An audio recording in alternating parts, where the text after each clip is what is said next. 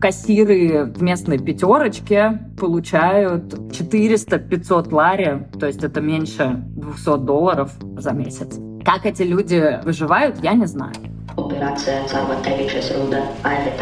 Наверное, можно и за 30 тысяч уложиться, чтобы снять какой-то подвальчик и открыть там бар. Все вполне реально. Привет! Это подкаст Тинькофф журнала «План Б». И это наш третий сезон, в котором мы считаем, сколько стоит жизнь в разных странах и примеряем эти жизни на свои бюджеты. Меня зовут Маша Долгополова. А я Илья Иноземцев. На нас можно подписаться на любых подкаст-платформах. Найдите нас и пошлите ссылку своим друзьям. А также не забудьте поставить нам оценку, написать комментарий. Это поможет нашему подкасту развиваться, находить новых слушателей. Ну и нам будет приятно почитать то, что вы думаете.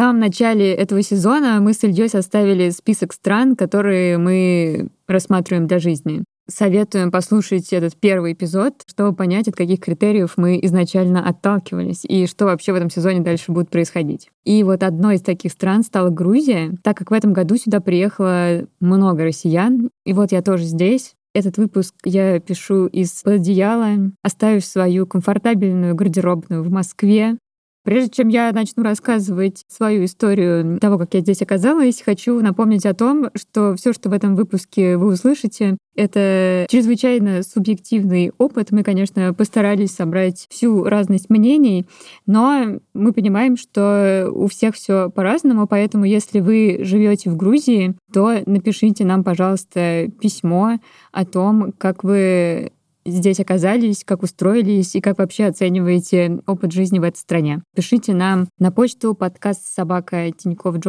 ру или оставляйте комментарии в журнале или на любой подкаст-платформе. Будем очень рады вашему рассказу. Расскажи про свою жизнь в Грузии. Как ты знаешь, в начале прошлого года у нас был с тобой прекрасный выпуск, где мы строили планы и бюджеты. Я рассказывала, что цель на этот год — это купить землю для того, чтобы построить домик где-нибудь в Подмосковье. И вот когда я поняла, что домик в Подмосковье мы строить не будем, и надо, кажется, идти по какому-то другому пути, воплощать какие-то свои другие мечты, то я подумала, что даже если опустить за скобки всю ситуацию, то за границей мне всегда было интересно пожить. Мы с моим мужем думали об этом в какой-то такой очень дальней перспективе. Я думала, что, наверное, стоит сдать экзамен IELTS и попробовать поступить в магистратуру куда-нибудь за границу, куда давно хотела. А Никита думал, что надо просто начинать искать работу в зарубежной компании. И вот мы как-то очень потихоньку присматривались и примерялись. И в сентябре мы были в Грузии где-то около месяца. И мы в какой-то момент поняли, что, конечно, этот наш долгосрочный план — это для каких-то более сильных духом людей, а мы не из таких, и, в общем, надо оставаться. И то есть, с одной стороны, мы страну не выбирали. Мы остались просто там, куда мы приехали в отпуск и куда мы приехали немножко удаленно поработать. А с другой стороны, у нас тут есть друзья, и это, конечно, нас держит на плаву. все таки вот приехать туда, где ты вообще никого не знаешь, это кажется психологически просто немыслимо тяжело. А еще я каждое свое эмоциональное решение потом рационально все-таки осмысляю. И в какой-то момент я составила список плюсы и минусы Грузии. И, значит, вот так они звучат у меня. Плюсы Грузии. Близко, можно приехать по земле. Почему-то возможность приехать куда-то по земле, а не самолетом, меня очень сильно психологически поддерживает. Относительно дешево, учитывая мою боязнь дорогих стран, я вот, конечно, предпочитаю не думать, например, про какую-нибудь Швейцарию, в отличие от тебя. Маленькие налоги. Нет бумажного геморроя, как у меня записано в этом списке. Я здесь имела в виду, что можно приехать и не начинать заморачиваться сразу с какими-то ВНЖ, легализациями и всем таким, а можно год находиться здесь легально. Есть золотая корона, и у нас здесь открыты банковские карты. Еще можно купить недвижимость и это вот этот мой, конечно, странный пункт, но недвижимость здесь действительно довольно недорогая, именно если мы рассматриваем покупку. А в минусы Грузии я записала, что это близко, и, как ты видишь, это совпадает с первым пунктом, то есть это одновременный плюс и минус. Еще здесь написано, что это маленькая страна. Я не знаю, что со мной происходит, что за какие-то имперские амбиции во мне говорят. Но когда я себе представляю страну, где до одной границы три часа, до другой шесть, до границы с Арменией вообще час, то у меня какой-то приступ клаустрофобии просто начинается. И последний минус — грязно. есть, понимаешь, два вектора. С одной стороны, есть неухоженные дома, например, да, и куча мусора, например, на природе. Мы ездили в отпуск летом в Шакветиле, и это великолепный песочный пляж с таким, знаешь, немножечко темным песком. Господи, там столько много мусора, и то есть там такие дорогие, видно, что коттеджи, они не обнесены какими-то супер заборами, как бы у нас это было, но все просто усеяно мусором, и что меня больше всего пугает, всеми видами шприцов.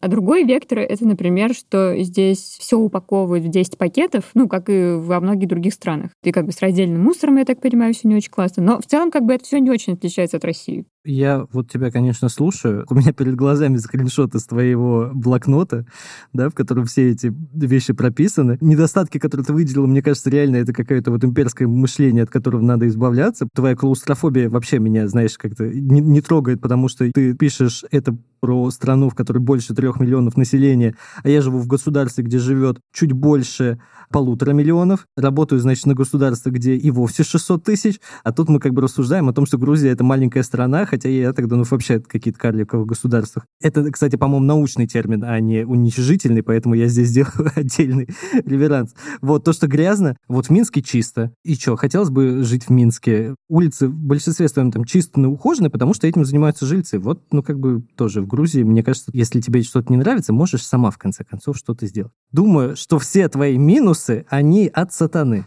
Нет, я хочу тебе ответить. Во-первых, я с тобой согласна, что это имперское мышление, и абсолютно шокирована в последнее время, обнаруживая в себе это. То есть сейчас я понимаю, что вот эти представления о жизни, на самом деле, они влияют на мои решения, и мое отношение к людям — это просто какой-то кошмар. Я хочу тебе сказать, что вот зачем ты оскорбляешь Минск? Просто взял, подставил под удар кучу хороших людей. А по поводу того, что надо убираться, я вот сегодня ходила гулять с собакой, и я хожу гулять с собакой с пакетиками. И вот сегодня я еще убрала кучу чужих какашек вот на площадке, так что я делаю дела. В общем, Маш, я тебе предлагаю здесь сделать небольшую паузу и послушать наших гостей, которые живут в Грузии гораздо дольше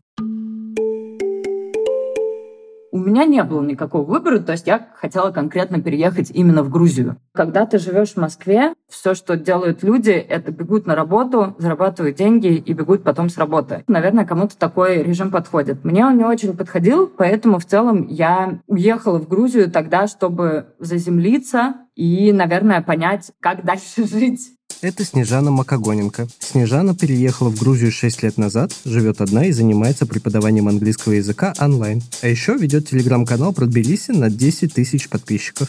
Иммиграция была моей целью. Я тут не буду ничего скрывать. Последний, наверное, год, который я провела в Москве, случилось выгорание Тогда я это просто назвала словом «я очень сильно устала, и меня ничего не радовало». Я уволилась с работы. Я работала в fashion -пиаре в одном известном московском агентстве. Я решила поехать в отпуск в короткий на пару недель. У меня не было шенгена, и у меня не было особо каких-то лишних денег, чтобы лететь в Европу или в Америку. И я выбирала тогда между Азербайджаном, Арменией и Грузией. В итоге я выбрала Грузию, приехала туда первый раз на отдых, и как-то мне все сразу понравилось. Была хорошая погода, еда прекрасная, было очень дешево. Спойлер, сейчас совсем не дешево. Я просто очень часто стала летать в Грузию, примерно один раз в полтора месяца, может быть, раз в месяц. И я подумала, зачем я так часто летаю в Грузию, если я могу просто туда переехать и,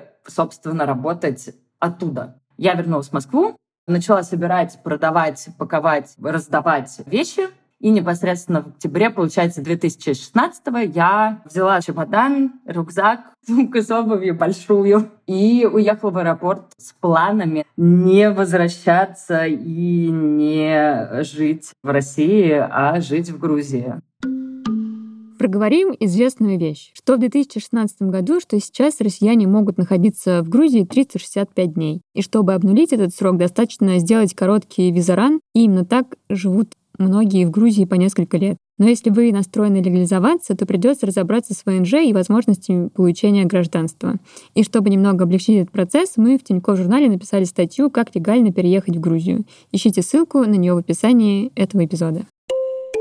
Самая больная тема в Грузии сейчас – это цены на жилье. С 2016 года Снежана меняла квартиры как перчатки, пока не нашла свою идеальную. Мы пришли смотреть квартиру, вот, в которой я сейчас живу. Я сказала, все, это она, это любовь, мы сюда переезжаем. Это трехкомнатная квартира в районе Вера, гостиная, столовая, спальня, техническая кухня, как я ее называю, на которой ты можешь готовить, коридор, собственно, душ, э, туалет. Я платила 500 долларов, у меня закончился контракт, и мне повысили цену до 700 долларов. Этот разговор был в июне.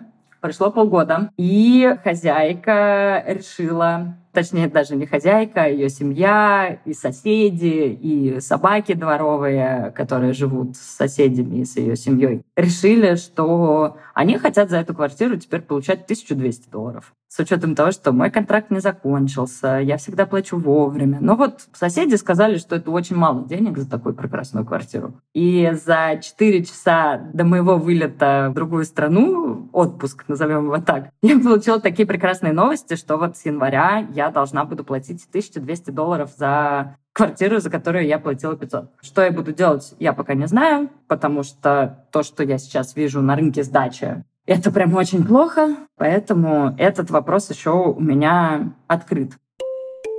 По данным Министерства внутренних дел Грузии, с начала года на территории страны находится более 100 тысяч россиян. При этом население Грузии составляет почти 4 миллиона, так что это больше 2,5% населения. Ну, в любом случае, цифра не маленькая, это на самом деле. Честно говоря, ситуация с количеством приезжих и аренды и правда здесь довольно комичная. Мы тут с августа, муж постоянно, а я набегами, и вот мы нашли постоянную квартиру, по сути дела, только две недели назад. И все это, конечно, до более похоже на аренду квартиры в Москве в лучшие годы, когда на какой-то приличный вариант есть куча людей, ты приходишь на какой-то кастинг, не знаешь, выберут ли тебя, и собака, которая не добавляет плюсов вашему кейсу. И, в общем, надо, как обычно, сказать, что мы готовы снять прямо сейчас, еще готовы добавить несколько залогов вперед и потом уже разбираться. Конечно, очень интересно, что в конце сентября ты пишешь риэлторам, рассказываешь про себя и говоришь, мы бы хотели снять какую-нибудь квартиру до 1000 долларов. Они тебе пишут, вы знаете, сейчас все варианты от 1200.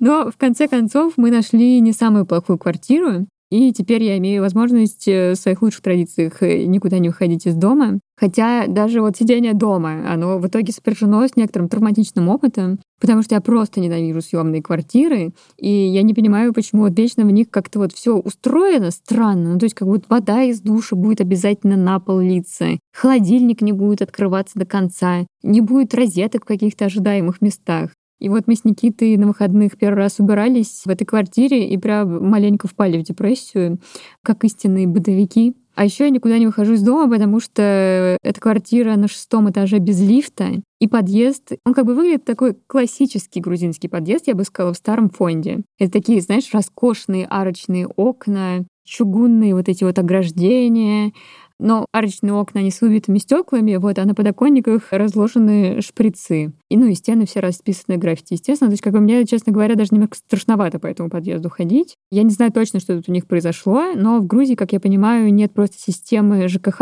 в привычном нам смысле. И большинство подъездов выглядит так, как будто просто их никто не трогал. Там с 80-х годов они не закрываются, в общем, кучки там проводов. В общем, абсолютно страшно. Это как бы просто у нас, мне кажется, ожидание того, что вот мы уезжаем за границу, и там как будто бы все будет иначе устроено в лучшую сторону, оно на самом деле, ну, ошибочно немного, да, потому что мы исходим из наших каких-то субъективных предпосылок, а на деле ситуация, ну, примерно одинаковая в мире, да, и где-то чуть, может быть, лучше, где-то чуть хуже. Вот ты просто рассказываешь истории про то, что невозможно там жилье найти.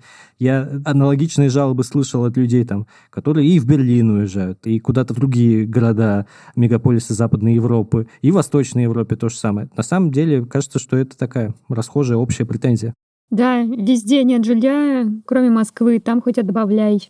Мы шутили с Никитой про себя, что они купили квартиру в Грузии просто потому, что не смогли ее снять. И вот такие мысли, конечно, у нас есть, потому что вот мы оставили там наш любимый дом, я сложила просто всю свою жизнь в кладовку, и цены очень доступные. То есть кажется, что здесь они начинаются от 50 тысяч долларов, от 100 можно купить что-то совсем неплохое. Но здесь еще есть такая интересная особенность как я это называю, грузины берут судьбу в свои руки. То есть вот можно идти по улице и увидеть какую-то недостроенную высотку, там этажей 15. Она будет полностью темная, будут дыры вместо окона, она будет вся каким-то забором огорожена.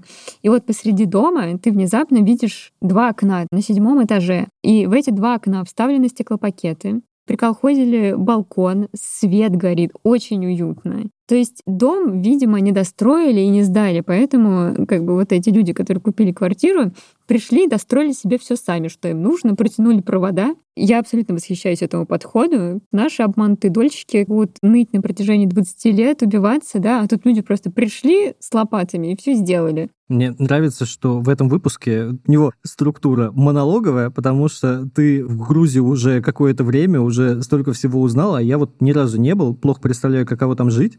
Давай вспомним вот кого. Человек, который купил недвижимость в Грузии, как-то раз уже был в нашем подкасте, и как раз в выпуске про самые беспрецедентные траты 2022 года. В итоге летом я продал свою однушку в Москве, и вместе с накоплениями мой капитал составил почти 200 тысяч долларов. И я поехал сразу в Грузию. Осмотревшись в Грузии, я вернулся в Москву, отправил свой капитал в грузинский банк, э, напоследок э, пошатался по барам и поехал в Грузию снова, уже выбирать и покупать квартиру. В итоге я купил двушку в новостройке в Тбилисском спальном районе Сабуртала, заплатил около 90 тысяч долларов. В квартире от прежних хозяев остался достаточно хороший ремонт, мебель и техника.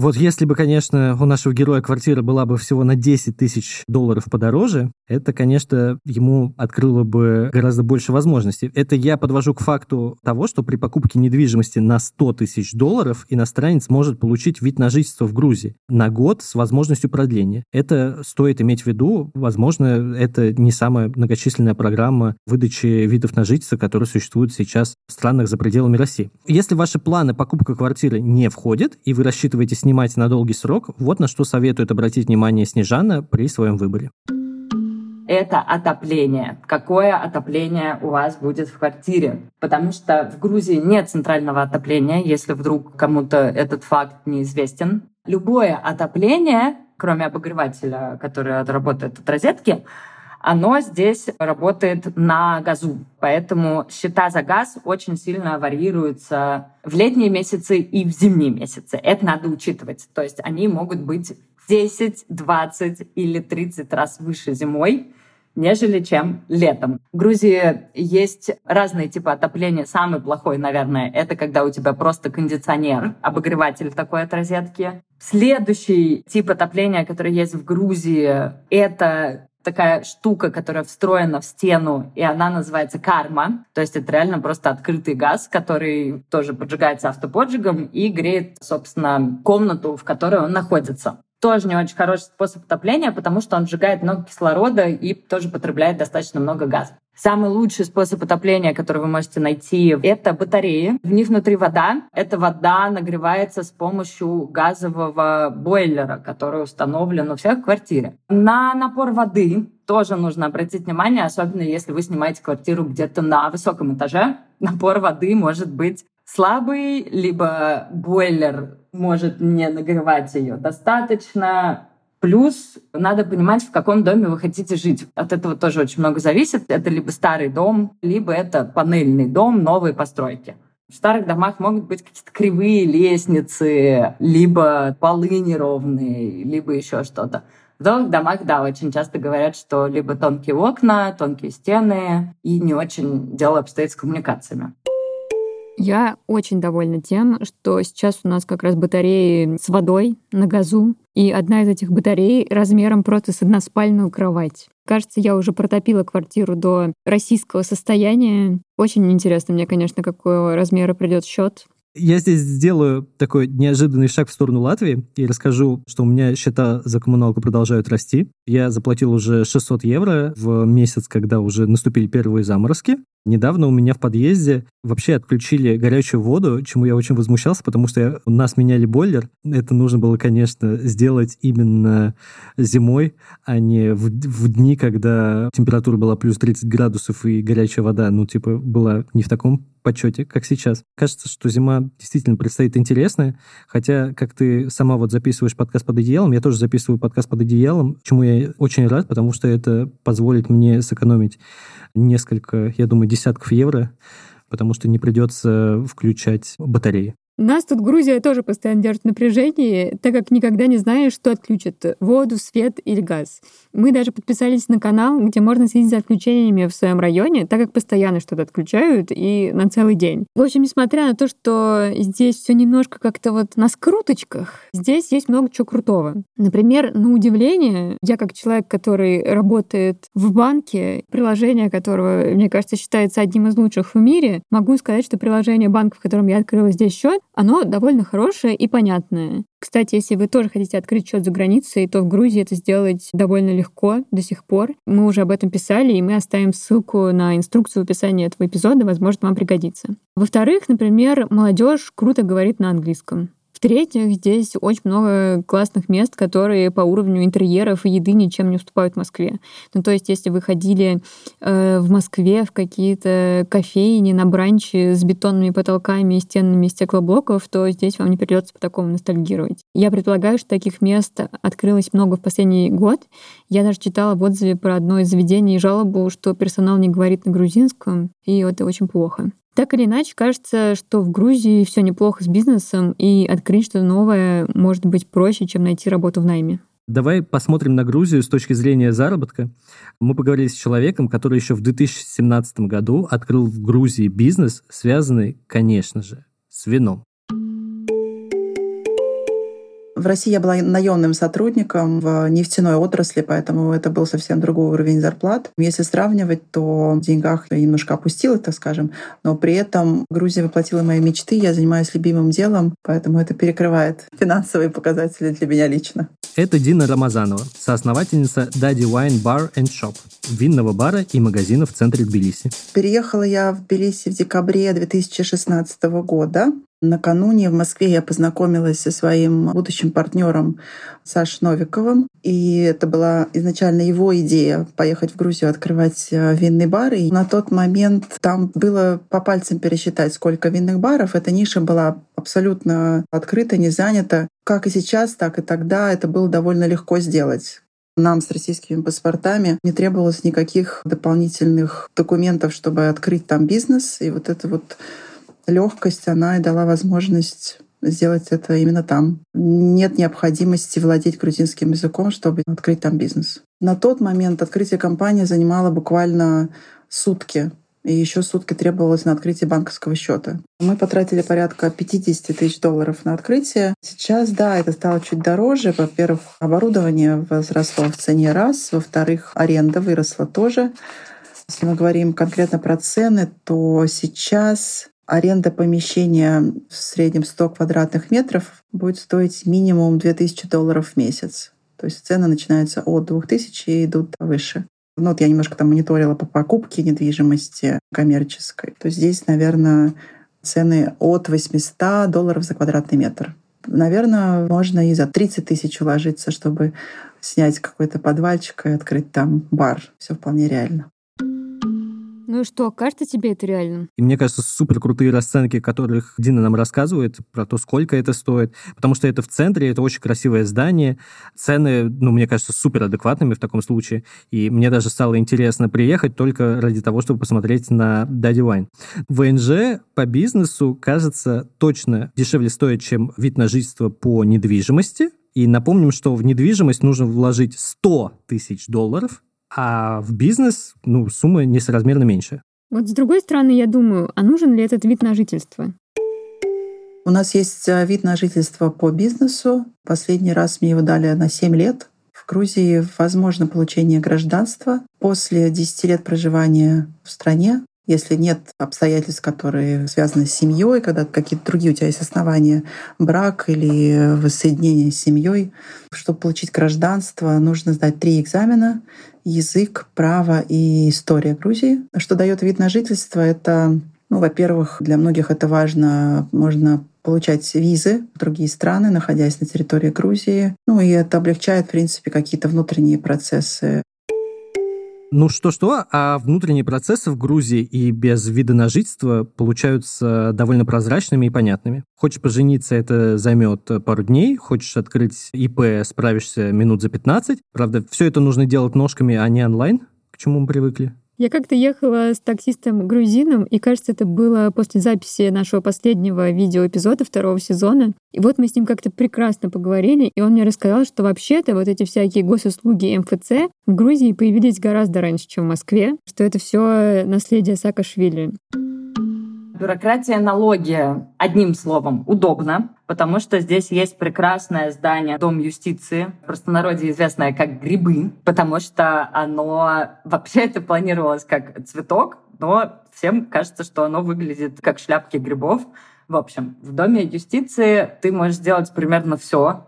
Ты можешь жениться, развестись, умереть, получить гражданство, податься на гражданство, получить статус налогового резидента, то есть выглядит как такое гигантское помещение, где ты приходишь, э, говоришь, что тебе нужно сделать, тебе дают талончик, собственно, ты идешь со своими документами заниматься своими делами. Все обычно делается в срок. Операторы говорят либо на грузинском, либо на английском. На русском в Грузии никто не обязан разговаривать, поэтому надо учитывать этот момент, если вы идете заниматься какими-то вот бюрократическими делами, и лучше взять кого-то, кто, собственно, вам поможет на всякий случай.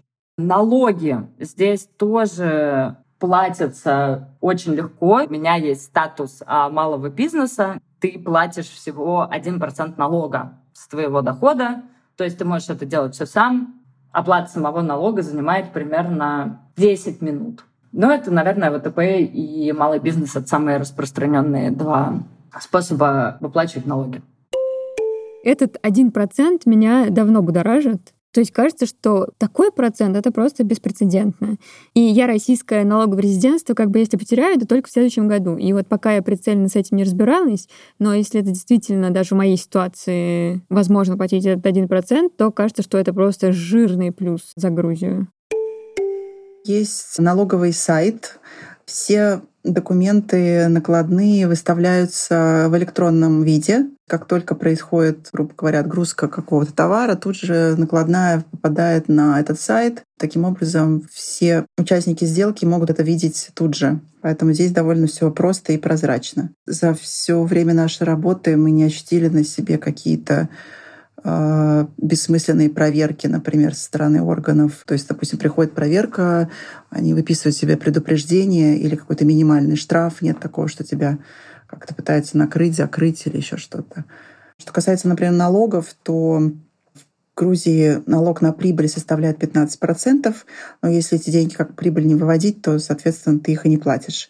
И также в Грузии действует так называемая эстонская модель, Суть ее в том, что прибыль компании, которая не распределяется между участниками, то она реинвестируется в компанию и не облагается налогом. НДС 18%, а налоги на зарплату, допустим, составляют в целом 20%.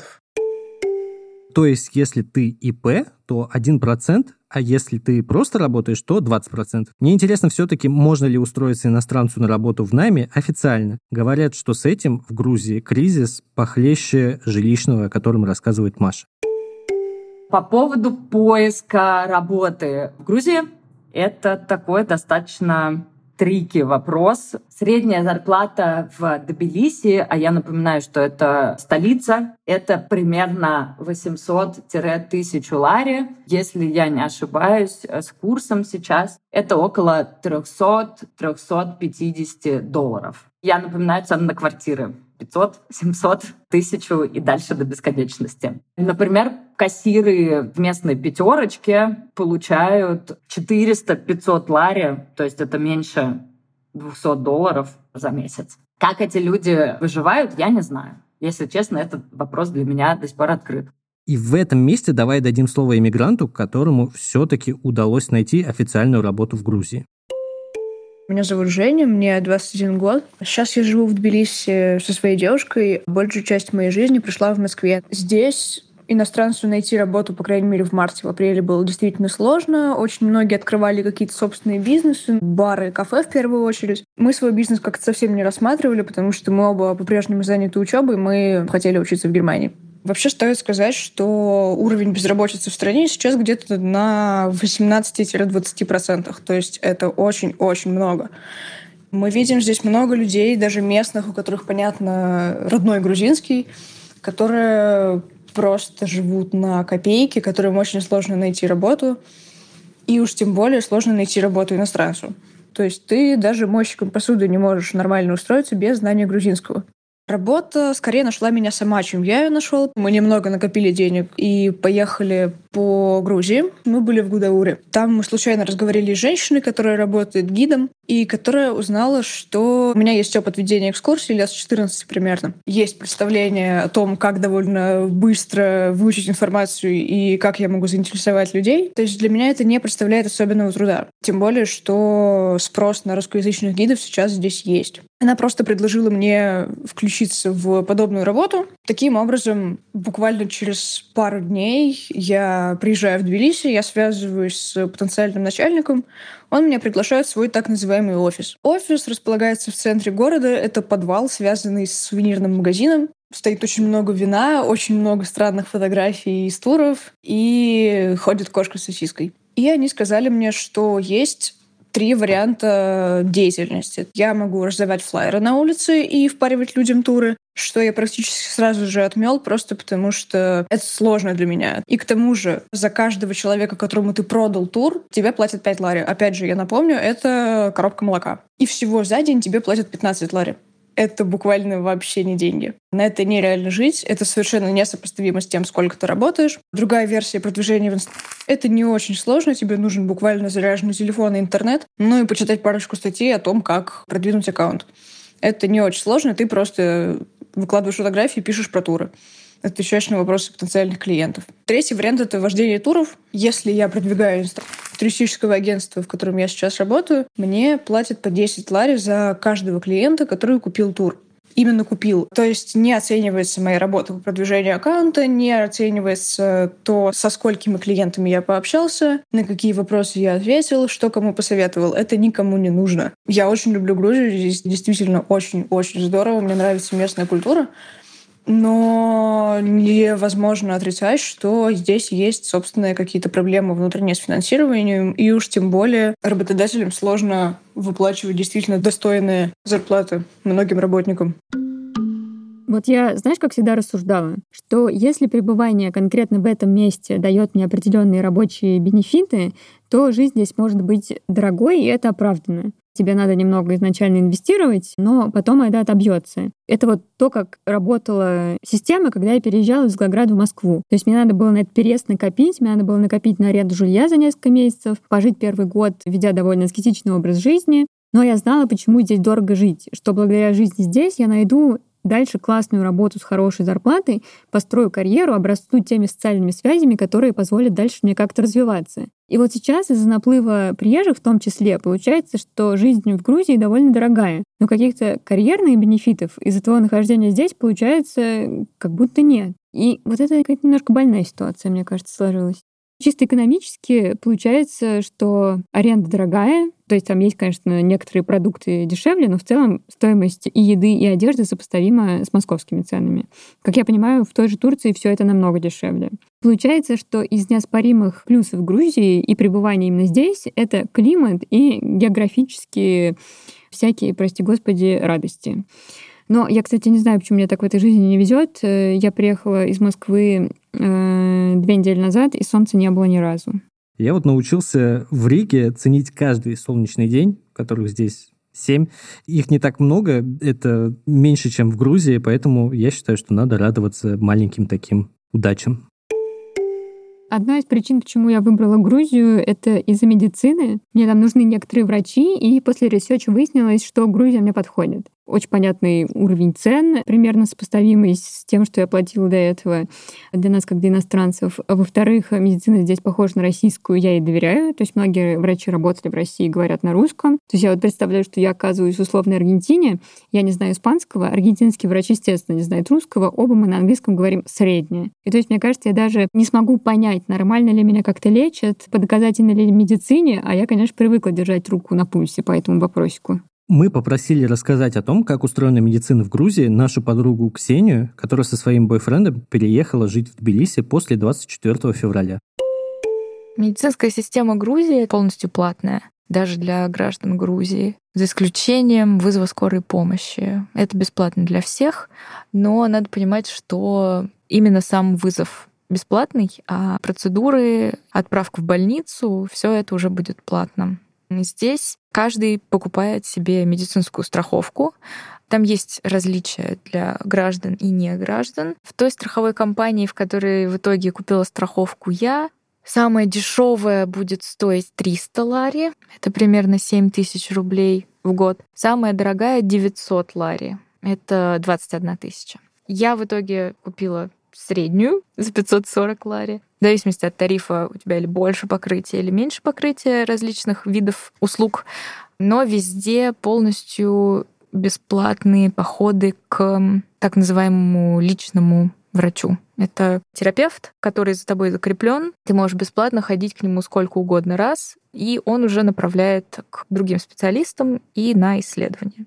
Когда я только приехала в Грузию и изучала вопрос, как тут вообще устроена жизнь, я видела такое мнение, что не обязательно покупать страховку медицинскую, потому что в целом здесь платные медицинские услуги стоят примерно столько же, сколько в Москве, и можно, если что-то заболит, просто пойти в любую частную клинику, а здесь, кажется, абсолютное большинство частной клиники, и точно так же, как в Москве, записаться к нужному специалисту, получить лечение. В общем, я решила, что так как я ничем болеть не собираюсь, то могу пока повременить. И, чтобы вы думали, у меня неожиданно начинает болеть живот с правой стороны. Я поняла, что это может быть целый ряд различных заболеваний, и просто пошла по разным врачам. В общем, я попробовала разные клиники. Это, это были действительно довольно хорошие клиники и хорошие врачи. У меня не было ни разу такого, чтобы я не смогла изъясниться с доктором ни на каком языке. Чаще всего, если это врачи, условно говоря, старше 45 лет, то они, скорее всего, будут говорить на очень хорошем или идеальном русском. Врачи моложе 45 лет, скорее всего, будут говорить на очень хорошем английском. Спустя где-то месяц исследований, анализов и походов по разным врачам мы ничего не нашли, и мне пришлось провести собственное интернет-расследование, и я пришла к выводу, что, скорее всего, у меня хронический аппендицит. В этот момент я задумалась о том, что, наверное, надо купить страховку. И еще прочитала опыт девушки из Батуми, которая без страховки попала в больницу с острым аппендицитом, и ей успешно его удалили, но Обошлось ей это в 3300 лари, что примерно соответствует 77 тысячам рублей. Я почитала условия страхования и поняла, что, скорее всего, мне все-таки придется выложить примерно такую же сумму самостоятельно, потому что в первый год страхования никакие плановые операции не покрываются, по-моему, даже самым дорогим тарифом. По совпадению, коллега моего бойфренда недавно сделал в Тбилиси операцию по восстановлению перегородки в носу и порекомендовал эту клинику. В общем, я просто пришла туда, и эта клиника уже выглядела не совсем так, как предыдущие. Она была больше похожа на обычную московскую государственную больницу. Я в регистратуре сказала, что у меня болит живот, мне нужно увидеть терапевта или хирурга. Меня оформили, и я познакомилась со своим терапевтом. Он меня очень внимательно выслушал, вообще отнесся с каким-то большим сочувствием когда пришел на консультацию к нам мой хирург, который, как оказалось, много лет работал в Москве, в какой-то момент он сказал, так, я придумал, прямо сейчас берешь такси и едешь вот в эту клинику. Там работает мой сосед, он великолепный узист. Я точно знаю, что он сегодня на работе, потому что его машины нет около подъезда. В общем, так я и сделала. В конце концов, через несколько встреч мы решили, что, скорее всего, это хронический аппендицит и нужно его вырезать. Дальше уже на самом деле все закрутилось очень быстро.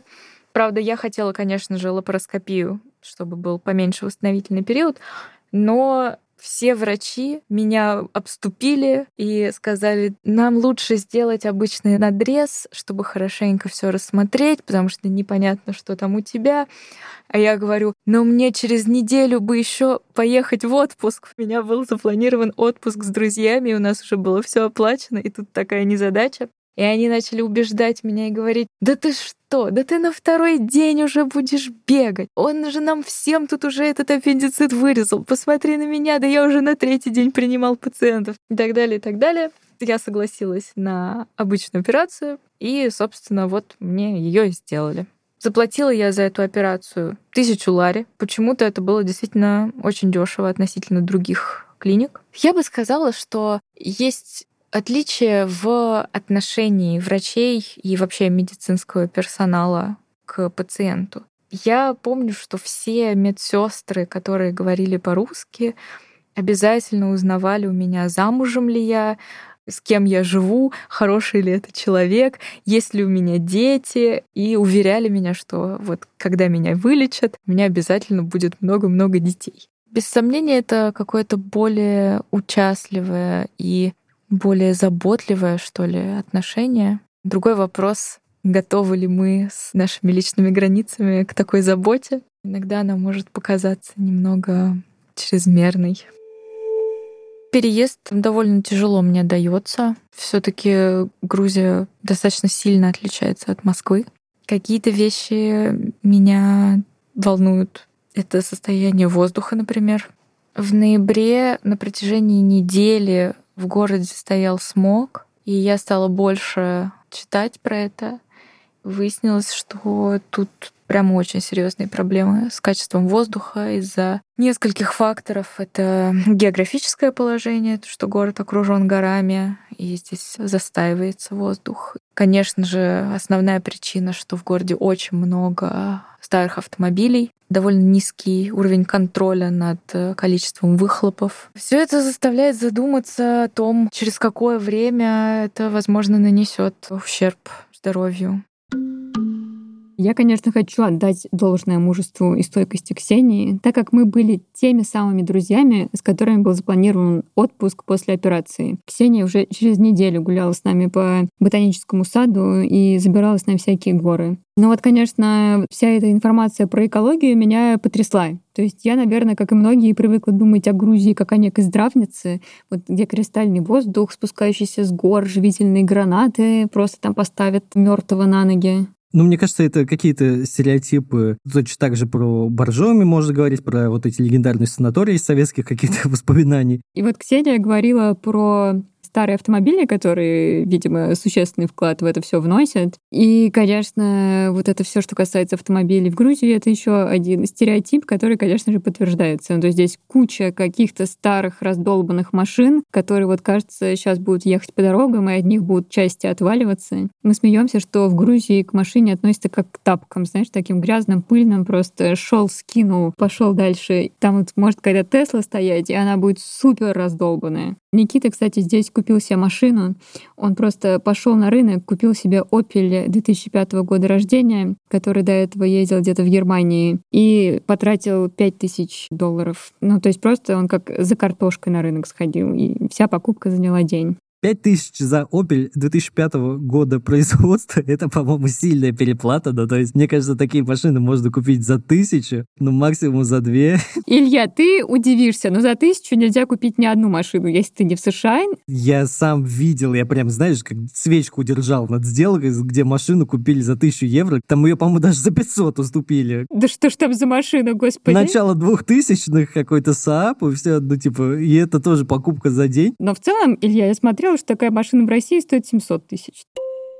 Известный факт про Грузию. Любой иностранец может здесь получить водительские права без регистрации и вида на жительство. Для этого не надо ходить в автошколу, можно, по идее, просто прийти, оплатить небольшую пошлину и сдать экзамен. Прямо сейчас через этот процесс проходит наш редактор и продюсер Аня, и мы попросили ее рассказать об этом подробнее с точки зрения денег. Скоро будет четвертый раз, что я пытаюсь сдать экзамен по вождению в Грузии. И на все это мероприятие я уже потратила 25 тысяч рублей, из которых 20 тысяч — это пересдача. Расскажу по порядку. В идеальном мире, то есть в мире без пересдач, экзамен может обойтись всего в 140 лари. Это примерно 3360 рублей. Но это будет значить, что вы с первого раза сдали теорию, площадку и город. Теорию и площадку я сама сдала с первого раза, а вот на этапе города началось мое разорение. Математика такая. Обычная сдача экзамена в городе стоит 90 лари, это пара тысяч рублей. но запись очень плотная. Например, я пишу этот войс 12 декабря, и записаться на экзамен в моем городе возможно только на январь 2023. К тому же за 90 лари можно сдавать только раз в месяц. В общем, мне такие сроки не подходят, и для таких, как я, есть срочная опция, но она в три раза дороже — 6 тысяч рублей. Все официально, через кассу, никакой коррупции. Тут мне как бы нет никаких вопросов. Ты платишь 6 тысяч и можешь давать хоть каждую неделю, что я и делаю. И вот скоро мне предстоит моя четвертая попытка. Я не знаю, кто в Грузии может себе позволить срочный экзамен при средней зарплате в стране в тысячу лари, но судя по очередям из 250-ников, которые почти полностью состоят из иностранцев, я понимаю, что спрос действительно огромный. Я видела людей, которые сдавали в шестой раз и в седьмой раз, а это в сумме уже около 50 тысяч рублей только на сдачу одной части экзамена. К вопросу о том, почему так много пересдач, Экзамен в городе Грузия ввела только в апреле 2022 года, а раньше права выдавали только по результатам теории площадки. Конечно, я немножко не успела. Экзамен, на мой взгляд, сложный. Во-первых, маршрут длится примерно 30 минут. Во-вторых, машина вся обвешана датчиками, и на пару с инструктором следит за твоими ошибками. Например, едешь ты несколько лишних метров с невыключенным поворотником, у тебя минус балл. Держишь ногу на сцеплении дольше трех секунд, еще минус балл. Таких мелких ошибок по одному баллу можно сделать всего 11 за 30 минут вождения. Мне до сих пор кажется это нереальным. И это при том в стране, где ни один человек не соблюдает правила дорожного движения. Мой местный инструктор даже шутил, что грузины включают поворотники только на Новый год, чтобы празднично светиться. Но есть и просто огромные преимущества дачи в Грузии. Собственно, то, почему я до сих пор не жалею, что на это пошла. Во-первых, все экзамены проходят на новых мягких машинах марки Шкода, и клянусь, когда ты садишься внутрь, там даже пахнет новой машиной и никаких исключений. Все сдают на одинаковых. Во-вторых, во время экзамена практически исключен человеческий фактор. То есть инспектор не имеет права разговаривать со сдающим, не говоря уже о том, чтобы менять маршрут, на ходу выдумывать приколы вроде «припаркуйтесь там, где нельзя», «развернитесь там, где нельзя» и так далее. То есть тебя никто не валит, ты валишь себя сам. В-третьих, здесь все очень быстро. Машин хватает на всех. Ждешь ты своей очереди совсем недолго. Я пришла на экзамен в 9.45 и в 9.47 уже сидела, кажется, в машине. Ну и к тому же, даже если приходится ждать, то ты всегда можешь подождать в теплом помещении, а не стоять на морозе 4 часа в ожидании того, что тебя позовут. Ну и мне кажется, что от раза к разу я действительно очень многому учусь в плане вождения. Я уверена, что когда я получу права, мне будет не страшно выезжать даже на улицы Грузии. В итоге, если посчитать с уроками по вождению, со всякими документами вроде медсправки и перевода паспорта, пока на все-все-все мероприятие по сдаче прав в Грузии я потратила 42 тысячи рублей и до сих пор их не получила. В Грузии, конечно, своеобразно вводят. Я поддерживаю Адю в этой оценке и в том, что экзамен несправедливо сложный для такого уровня вождения. Возможно, в этом есть некая связь. Он сложный, потому что плохо водят. Но вообще, я думаю, что вот этот миф о невероятно плохом вождении в Грузии все таки несколько преувеличен. То есть тут есть странности. Например, я не знаю, почему они не любят поворотники, хотя, на мой взгляд, поворотники супер удобны. Но тут их не включают, кажется, в 90% случаев. Однажды я видела, как человек включил поворотник ровно на один мигок. Знаешь, вот-вот мигок. Кому надо, тот заметил. А еще по теории нашего друга, они всегда ездят посередине двух полос, так как не уверены, какая именно полоса им пригодится в дальнейшем, и хотят просто максимально быстро отреагировать, когда это понимание придет. Но ездят они, например, не так быстро. Если это не какой-нибудь водитель маршрутки, который переводит тебя через Верхний Ларс, там, конечно, я думаю, все-таки есть некоторая смертность. Но я все равно считаю, что хуже всего, нервознее, истеричное вводят в Москве из всего услышанного как будто все-таки в Грузии можно довольно неплохо устроить свою жизнь. И вот мне еще предстоит пройти этот путь и ко всему привыкнуть. То есть пока я, честно говоря, даже не нашла, где на районе покупают лаваш и свою овощную лавку. Ходим мы тут в самый большой магазин, который напоминает московский, но который, естественно, все равно в три раза меньше нашего магазина у дома. В общем, заходишь, видишь много видов сыров, и прям вот хорошо где люди покупают продукты. Наверное, самое известное место — это дезертирский рынок или дезертирский базар его еще называют. Там, наверное, можно сэкономить, если торговаться, и если тебя знают, и ты знаешь тоже определенных продавцов, но надо быть готовым к тому, что тебе придется потратить определенное количество времени, чтобы походить и найти то, что тебе нужно за приемлемую цену. И плюс, наверное, я бы не стала туда ехать, если тебе нужно просто там килограмм картошки и два килограмма помидор. То есть, наверное, туда стоит ехать, если у вас большая семья и хочется сразу закупиться на неделю. Есть очень много мелких сетевых магазинов, их несколько сеток. Это там Никора, Спар, Ори Набиджи, Европродукт. Европродукт чуть подороже, чем все остальные. Это вот прям магазинчики, куда ты можешь забежать за солью, макаронами, молоком, и сигаретами, например, если тебе очень срочно нужно. Есть развалы с фруктами и овощами. Они есть в каждом районе. И в целом, если ты стабильно живешь в каком-то районе, вероятнее всего у тебя есть твоя любимая продавщица, которая тебе насыпет пару лишних киви в пакет, потому что ты всегда покупаешь именно у нее. Ну вот нет у меня все равно уверенности, что я смогу перестроиться, что для меня это будет какой-то очень естественный переход и образ жизни.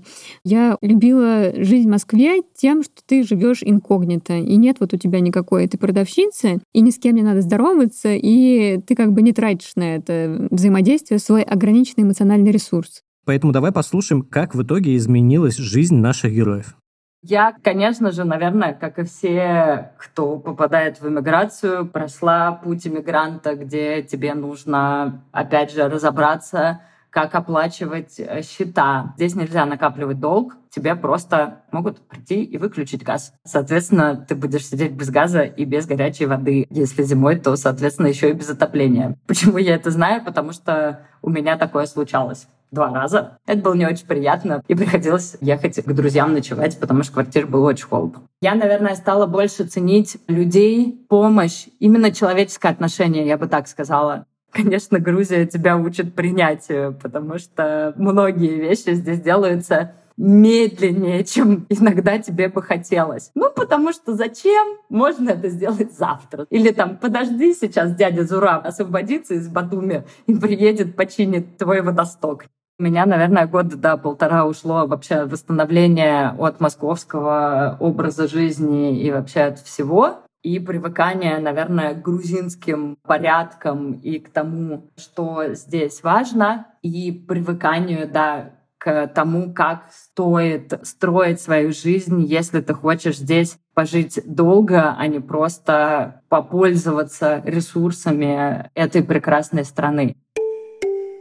Мне кажется, уходит порядка года, чтобы появилось это вот ощущение, что я дома, потому что нужно пожить, устроить свой быт, понять элементарные да, вещи, куда пойти стричься, куда сдать одежду в химчистку, а куда пойти поплавать в бассейн или спортзал или йога. Это все занимает как раз вот какие-то месяцы, наверное. Ну и немалую составляющую играют люди, потому что ощущение дома в том числе про людей, которые тебя окружают. И как только у тебя появляется этот круг, ты создаешь какой-то уют дома, не знаю, покупаешь себе пару цветов, какой-то ковер, лампу, и тебе уже становится, в принципе, уютно и хорошо, и ты можешь сказать, что да, ощущение дома, оно появилось. Я стала больше есть хлеба. Вот это абсолютный факт. Хлеб в Грузии пекут все так же в тоне. Это каменные печи. Хрустящий хлеб только что из печки. Это невозможно, конечно, устоять перед этим. Эти пекарни, они разбросаны по всему городу. Я очень много работала над тем, чтобы повысить свой социальный капитал, назовем его так. То есть у меня есть какой-то мой определенный любимый бармен, к которому я всегда могу прийти, и он знает э, с закрытыми глазами, какой коктейль можно мне намешать. Например, это очень ценно, потому что можно выпить невкусный коктейль. Я всегда стараюсь быть максимально friendly с людьми, которые работают в местах, куда я всегда хожу. Такие вот мелкие штуки, над ними нужно трудиться, но они потом тебе дают ощущение комфорта как минимум, потому что другая страна — это все таки другая страна. Ты должен знать, куда можно прийти, если вдруг что-то станет плохо. Сейчас, честно скажу, мне не максимально комфортно жить в Тбилиси. В один день ты думаешь, все, я собираю вещи уезжаю, я устала с этим совсем бороться. Ну вот, например, когда я получила новости про повышение оплаты за квартиру, я, конечно же, расстроилась, не буду скрывать. Естественно, у меня было желание уехать из страны, потому что почему они так поступают и как это вообще возможно. Когда все хорошо, ты думаешь, божечки, какая приятная страна, и все прекрасно, и мне все нравится. Я здесь состарюсь где-нибудь в домике в Кахете. В общем, я пока для себя не ответила на вопрос, стоит ли жить в дорогих странах, да, и видеть вокруг себя ухоженные дома, вероятно, чувствовать, что ты находишься в более благополучном обществе, и платить огромные налоги, ожидая, что оно к тебе вернется в формате каких-то иных благ. Или вот все-таки формат, когда ты едешь в более дешевую страну, где, безусловно, есть свои проблемы, а у тебя есть доход, который ты обеспечил себе за счет своего предыдущего опыта, и который позволяет тебе жить здесь более комфортно, чем в более дорогой стране с местной зарплатой. И вот, в общем, я не понимаю все-таки, как лучше лично для меня. Слушай, ну я вот вообще относительно нашего разговора про Грузию сегодняшнего думаю, что ну, как бы маленькие налоги и там дешевый образ жизни, как бы это там ни называлось, да, это, ну, несколько эфемерное понятие на самом деле. Ну, знаешь, как в России вот у нас ситуация, мы там свои налоги не видим, получаем какие-то существенные суммы уже в чистую и даже не думаем, сколько наших налогов уходит. Мне кажется, это тоже в какой-то момент просто у тебя меняется как-то мышление, когда ты платишь много налогов. Ответь мне на вопрос, поехал ли бы ты жить в Грузию после всего услышанного? Я бы поехал просто в Грузию, жить не знаю. И вообще, в последнее время у меня очень много сомнений по поводу того, где я хочу жить. На этот вопрос я тебе не отвечу, но отвечу на то, чтобы в Грузию я вообще, в принципе, съездил, потому что, ну, судя по рассказам, очень классно. Да, надеюсь, что мы с тобой как-нибудь еще в этой жизни встретимся, возможно, как раз в Грузии. Я пока здесь и надеюсь, что благодаря своему опыту жизни здесь отвечу себе на вопрос все-таки, что больше мне подходят, богатые страны или бедные. Это был подкаст «План Б». Пишите нам письма по адресу электронной почты подкаст собакатиньковжурнал.ру. Рассказывайте о своей жизни в Грузии в комментариях в журнале или на любых подкаст-платформах. Можете написать нам комментарии, которые мы прочитаем и, может может быть, как-то коснемся его в будущих выпусках. Также можете написать нам на электронную почту о том, о какой стране вы бы хотели услышать в следующем выпуске. А меня зовут Илья Иноземцев. А я Маша Долгополова. Пока.